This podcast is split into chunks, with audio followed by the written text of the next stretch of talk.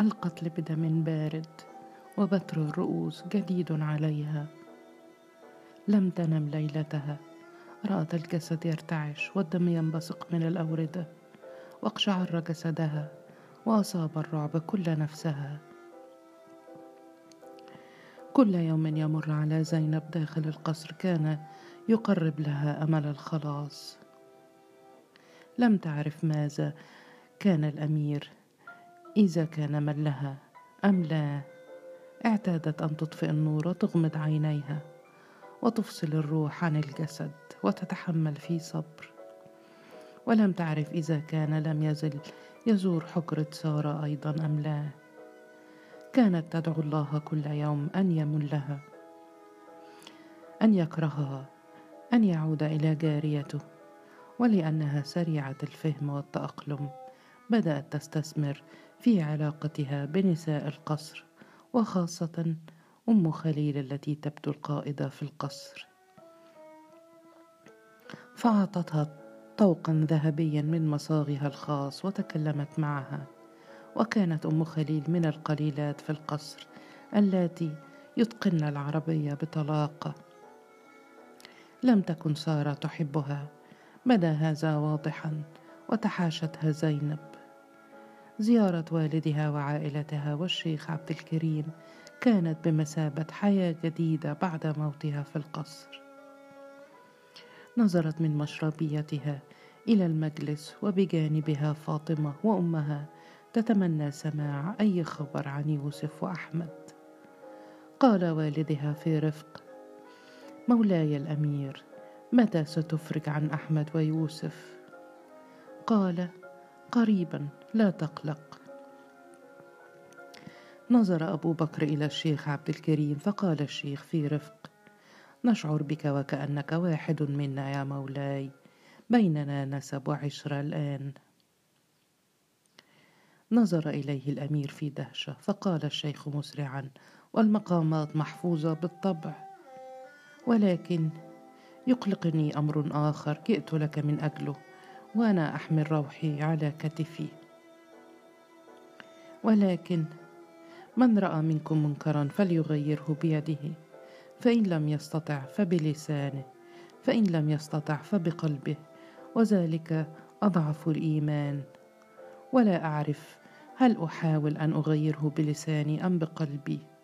أترك الاختيار لك. ولا أريد أن أقضي بقية عمري في السجن كمعلمي. قال الأمير تكلم وأعدك بالأمان.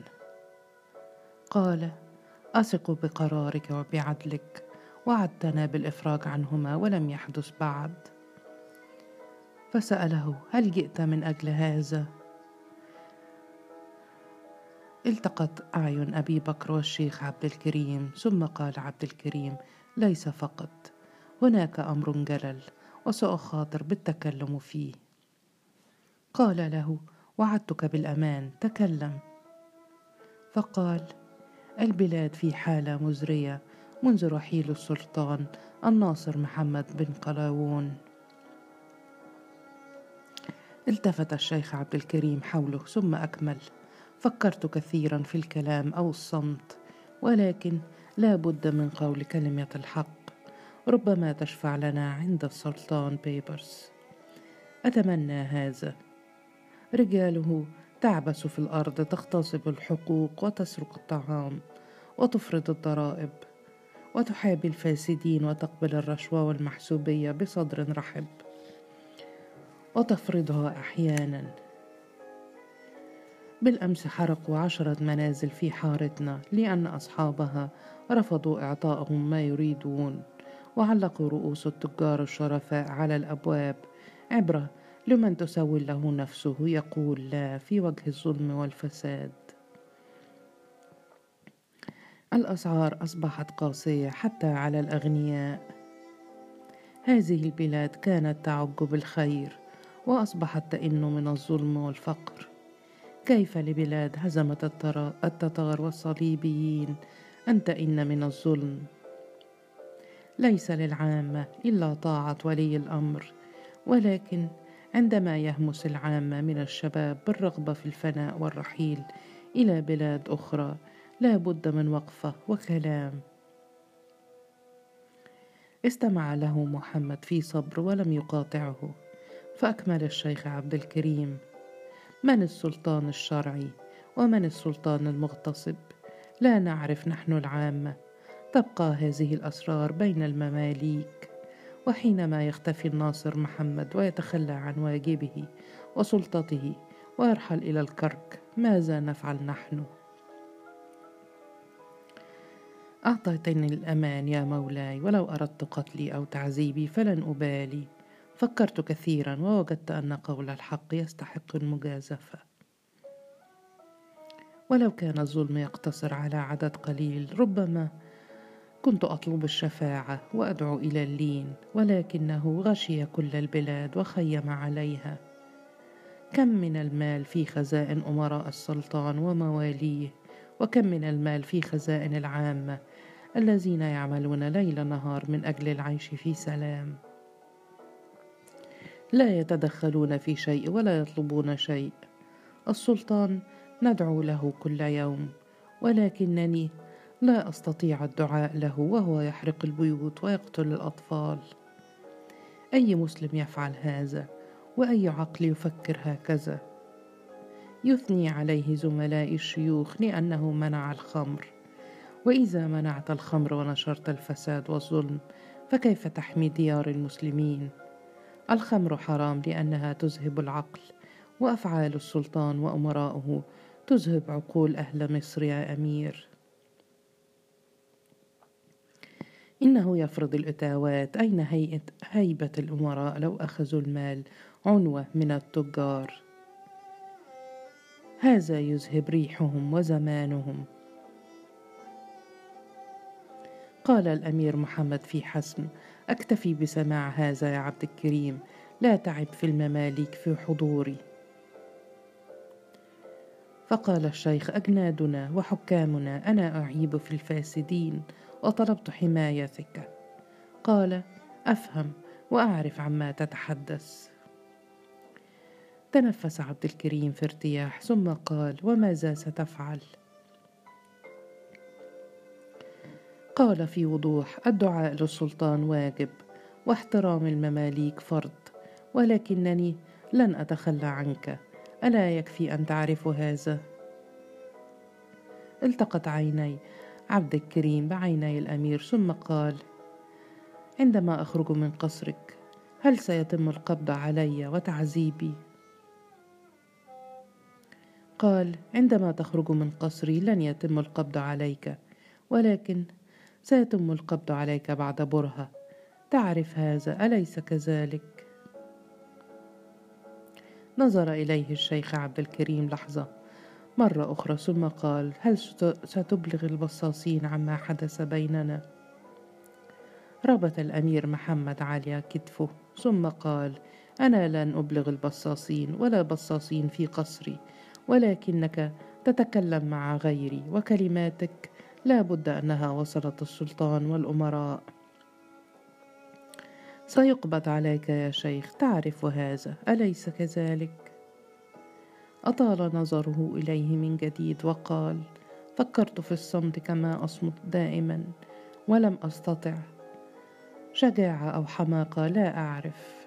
في الموت النجاة وفي الخزي أمام الظلم معصية الله والله أرحم من السلاطين ولكن لا بد من عدم استغلال كرمه ورحمته. تفهمني؟ قال أفهمك. لو خرجت من قصري الآن أمامك نصف يوم لا أكثر. لتجهز أشياءك وتأخذ أبنائك والثمين في بيتك وترحل. بعد هذا سيتم القبض عليك وجرك في الحارة أمام العامة ولن تشفع لك عمامتك ولا علمك. للسلطة قوانينها الخاصة وحساباتها المختلفة. لو قررت الهرب لساعدتك. تذهب إلى الصعيد مثلا حيث لا تشعر بالخزي والجنود يجرونك في الطرقات. يعز علي أن أرى هذا. قال عبد الكريم في قوة لن أهرب. لو هربت لخسرت هيبتي بين العباد. فقال ولو بقيت لخسرت هيبتك بين العباد. قال الشيخ لو بقيت لا أخسر هيبتي. العامة تفهم وتعي وتعرف أن للظلم اياما يطفو فيها على السطح ثم ينهزم. سمعتني وكنت صبورا معي أيها الأمير. أثق بك, بك. لا أعرف لماذا. ابتسم الأمير محمد لأول مرة ثم قال أنت ساذج يا شيخنا. اعذرني. لم تمارس السياسة ولم تعرف السلطة. نصيحتي لك ونحن في نفس السن. لا تثق في أحد. إذا قررت أن ترحل إذا قررت الا ترحل فسأستطيع أن أتأكد من أنهم سيحسنون معاملتك في السجن. أعدك بهذا. لإهانة الشيوخ عواقب يعرفها المماليك. سأتكلم مع السلطان. فسأله أي سلطان؟ فأجاب من سيحبسك بعد غروب الشمس. قال أبو بكر وابني يا مولاي. فقال الأمير وعدتك اصبر وثق بي. قال أبو بكر قلت للتو إن إن الثقة سذاجة. فقال الأمير ولكنك لا تملك سوى الثقة بي فلو لم تثق بي فماذا ستفعل؟ جازف بالثقة بي فليس لك خيار آخر.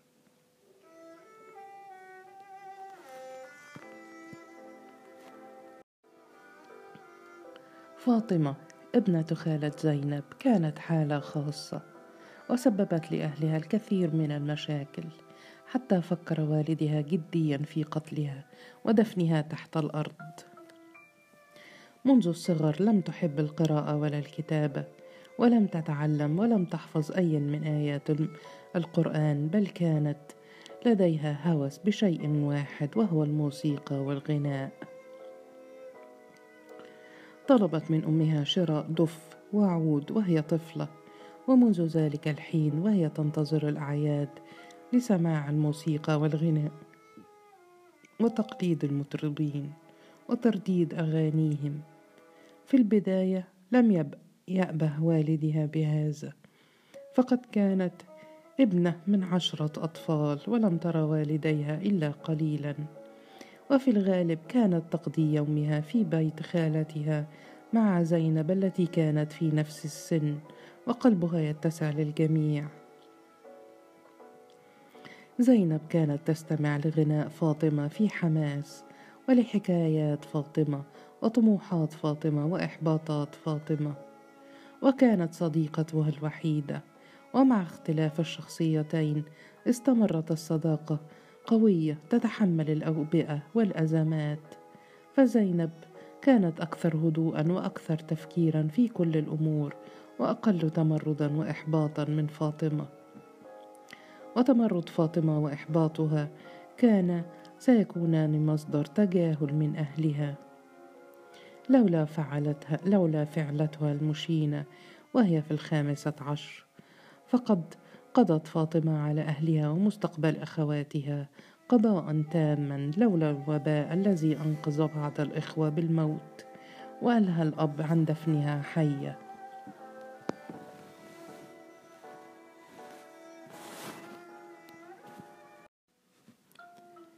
فقد لملمت فاطمة بعض ملابسها وذهبها وخرجت من البيت فجرا لتعمل مطربة في خيال الظل.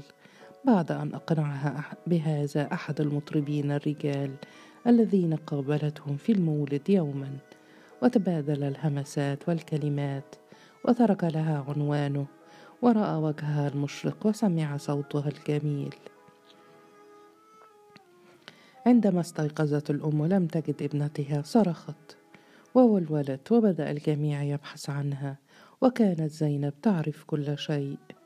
بقيت صامتة. لا تعرف هل تخبرهم بالحقيقة أم لا.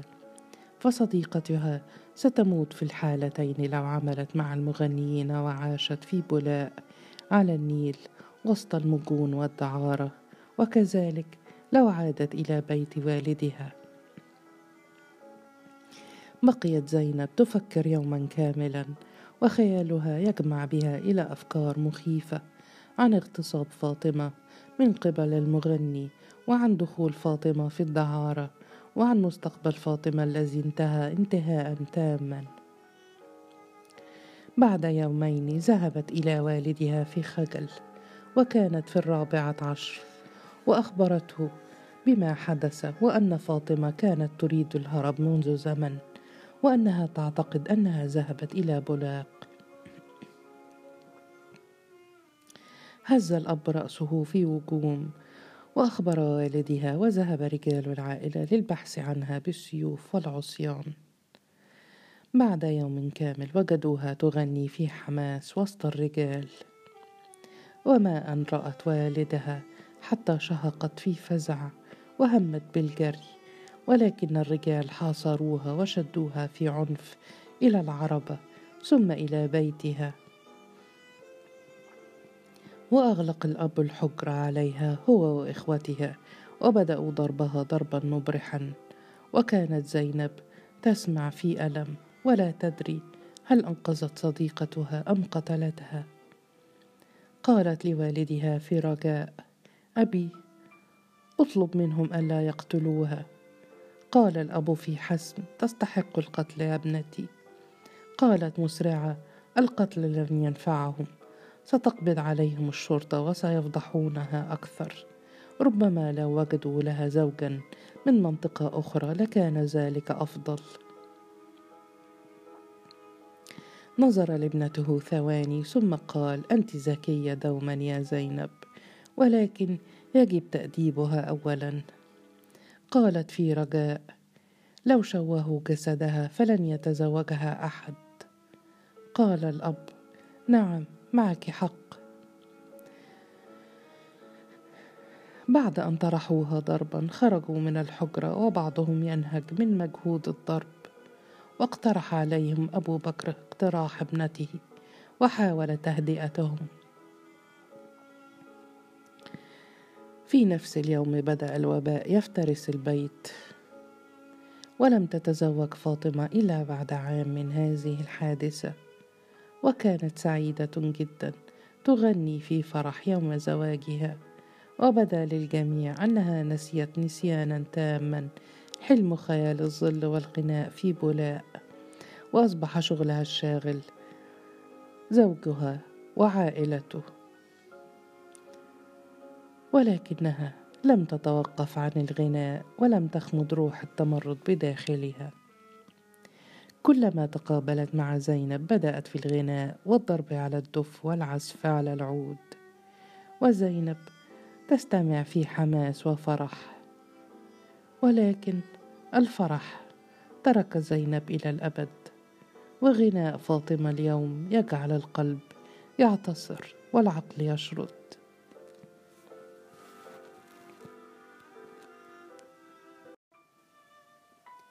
تفحصت الام وجه ابنتها ثم قالت أنت بخير يا زينب. هزت زينب رأسها بالإيجاب فقالت الأم لم يؤذيك؟ قالت في فتور إذا كنت ترين أن تحطيم كل عمري ليس أذية فلا لم يؤذيني. قالت الأم لا أحب الكلمات الكبيرة التي تقرأينها في الكتب. هذه القراءة أفسدت عقلك. أعني لم يؤذيك لم يضربك لم يكن عنيفا معك. قالت لا لم يكن عنيفا معي.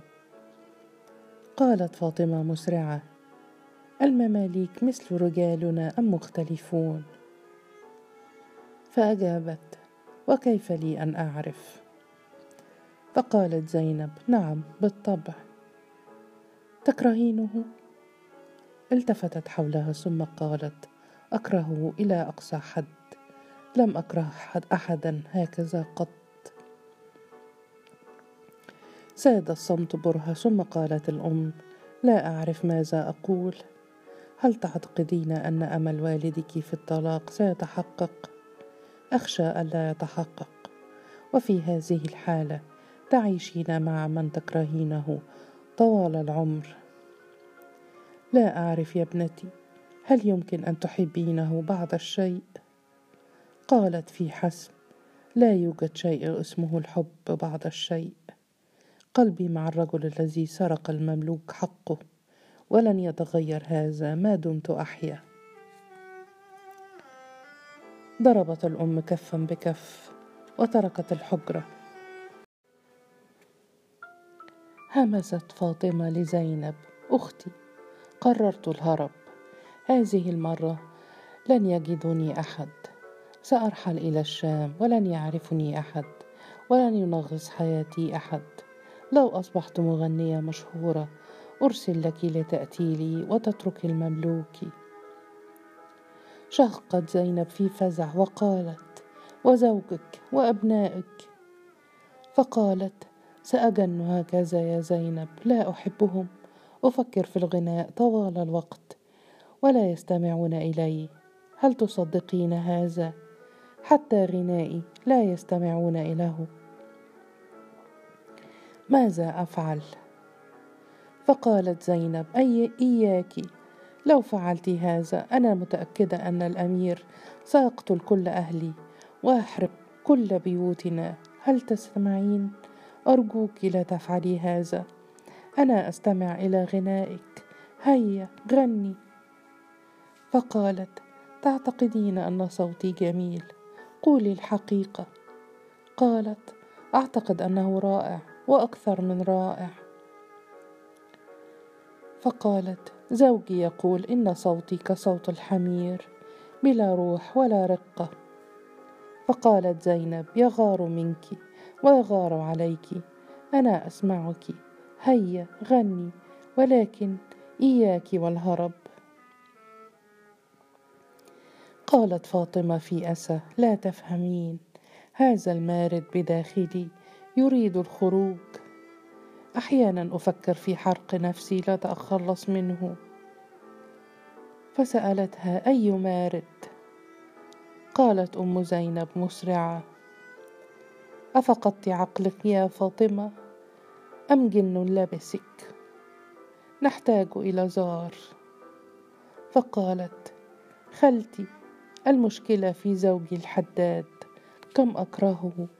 لو استمع إلى غنائي مرة ربما. لو ابدى أي إعجاب بصوتي كنت أتحمل. هكذا أموت أو أصيب بالجنون. قالت زينب في أسى اصبري يا فاطمة. فحالك أفضل من حالي. قالت فاطمة هذا ما تعتقدين يا ابنة خالتي. لا تفهمين ما معنى وجود شيء بداخلك. لا يخرج ولا يستطيع. إنه شيء يذهب بالعقل. قالت خالتها ركزي مع أطفالك وانسي زوجك. فقالت فاطمة أتمنى أن ينساني هو. لا أطيقه. كنت سأطيقه. لو استمع فقط لغنائي نظرت إليها زينب وقالت في أسى اصبري يا فاطمة كما أصبر أنا.